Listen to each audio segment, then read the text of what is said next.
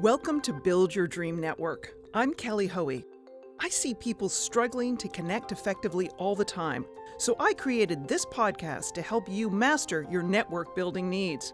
Whether you're seeking a new job, looking for a promotion, or scaling your business, you need a network, and you're in the right place to get the advice you need. And don't worry, my advice is real, it's actionable and practical because it's the advice I follow and is what has transformed my career from the traditional to the unexpected. So let's get started. To whomever sparked the notion that reaching out to a stranger and asking to grab a cup of coffee was acceptable networking behavior, all I can politely say on this podcast is you've done a generation of job seekers and career changers a tremendous disservice.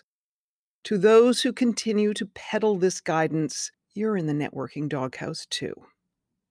This advice is well-intentioned and completely off the mark, especially now as workforces are dispersed, people work from home, and many employers have no immediate plans to bring their workforces back to an office, where popping out for a coffee could be an imaginable and typical activity.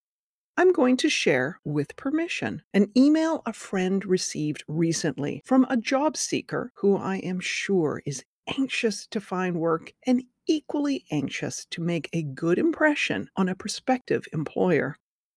The names have been removed, otherwise the email has not been edited. Here's the email. Hi, I thought I'd touch base on the off chance you require any support at your company. I'm open to freelance work in the short term, but keen to secure something permanent eventually. Perhaps we can grab a coffee to discuss any suitable upcoming projects that I can help to support. All the best. That's it. Okay, there was a smiley emoji at the end of the first sentence. The job seeker also attached his or her resume. Wow is really all I can say. No detail on how his or her skill sets or education align with the firm's area of focus. No mention of significant research or white papers the firm has published. Just the hope that perhaps the CEO will find the time to review a random resume, mull their deal flow pipeline, then schedule a coffee chat. Do you see why I'm a little annoyed with the well-meaning but foolish advice of just reach out and suggest coffee as a way to connect?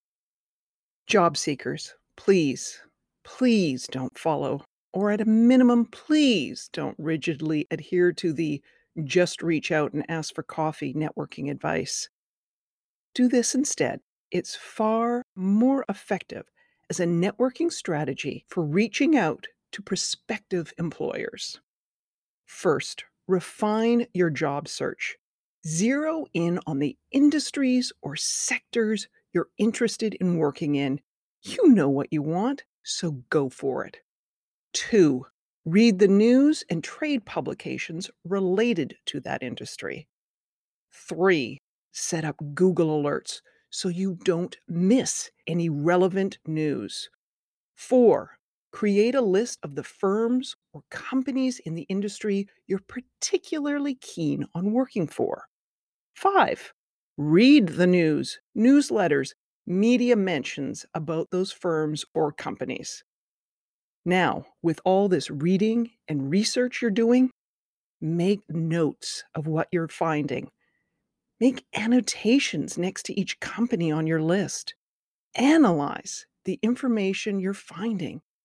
Is the data revealing a way to tie your skills to what the industry is focused on or what the company is actually working on? A few more suggestions to get really granular in the moment: industry intelligence to fuel your outreach and boost the IQ of your resume. 1, follow the company, firm, or industry social accounts. They all have them. See what they are talking about. 2, subscribe to corporate blogs, press releases, and newsletters, and then read this stuff. If they are publishing content, it means they care about the topic.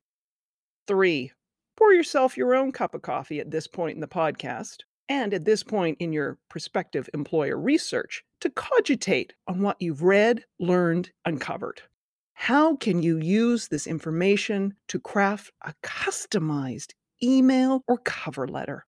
Outreach that demonstrates to the recipient that you have an understanding of the market and market conditions they are operating in, their professional focus and areas of expertise, and how your skill set and background augments or is in alignment with their business needs. Do that, and you are more likely to land a conversation, it just may not be over coffee, than otherwise, as the invite for coffee email with nothing more, as we've already seen, results in a delete.